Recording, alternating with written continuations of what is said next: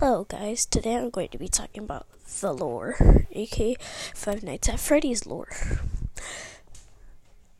Today I'm going to be reading from a book created by me called Behind the Mask. I'm going to start reading right now. I'd like to introduce Behind the Mask, a new book by yours truly. This book is about the lore that most of millions of FNAF players don't know about. I won't make the intro long, but the book is probably going to be short. So let's start. The great Fredbear's Pizzeria has just closed down. After many years of great service, Fredbear shuts down. Why, you may ask? Well, some few days ago, after being too close, pushed too close to Fredbear by his brother. A child loses his frontal lobe, frontal lobe due to an accident we don't want to talk about. All you need to know is that an accident happened and the joint is closed. Five years later, 1987. It's the second incident in five years. What are we supposed to do, Sheriff? Well, we have a missing persons case, and we have smell complaints, and we have to write a report on death after a corpse was found inside of an animatronic.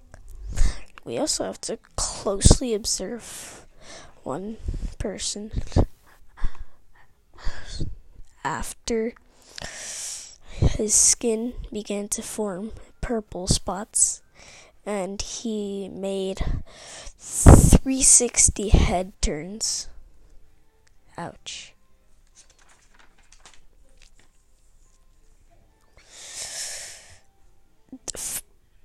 Chapter 2 Five Nights at Freddy's 1.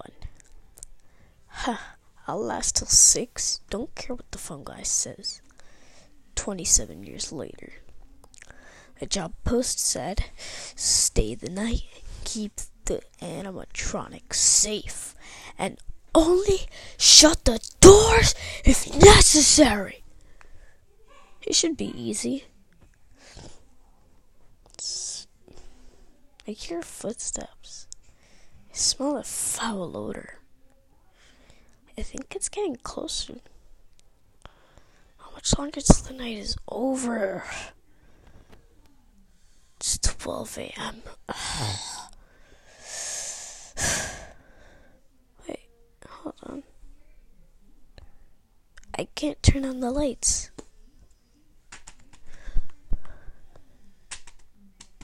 Uh, let me check the monitor, see where they're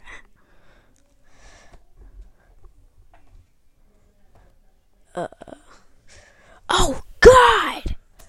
Freddy jump appears, ending the poor man's life, said Noah. This was his favorite, but unknowingly true story.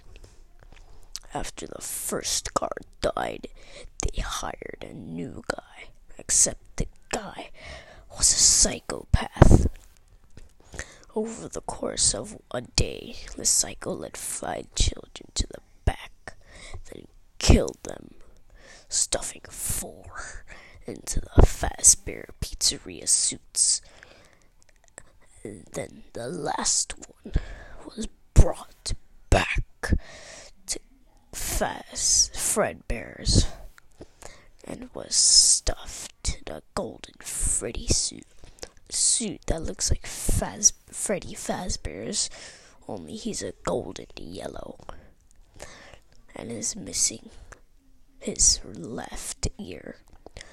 They say that at night he roams the halls looking to take revenge on for him and his friends for the child who lost the frontal lobe is said to be the golden freddy it was his birthday and he died on it so did his four friends, his only friends.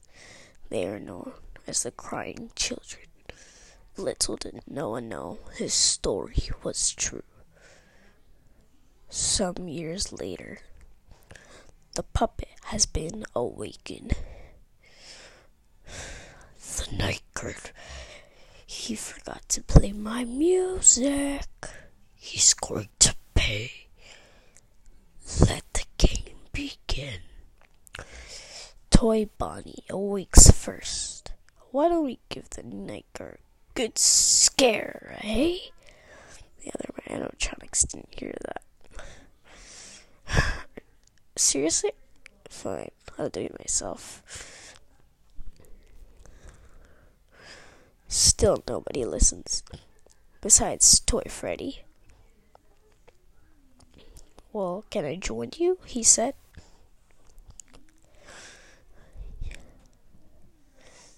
He said, okay. But who's gonna go where if we're gonna scare the night guard? So, Freddy, you go the front, and I'll go through his right vent. Okay? Okay. But do not go in the office at the same time as I am. Because we'll just get stuck. And we don't want that. So, yeah. Withered Bonnie enters the room. What are you talking about? said Withered Bonnie. We are going to attack the night guard. Can can we join you? Why not? We could use help, right, Bonnie? Yeah, we could use some manpower. 6 a.m. The clock tolls.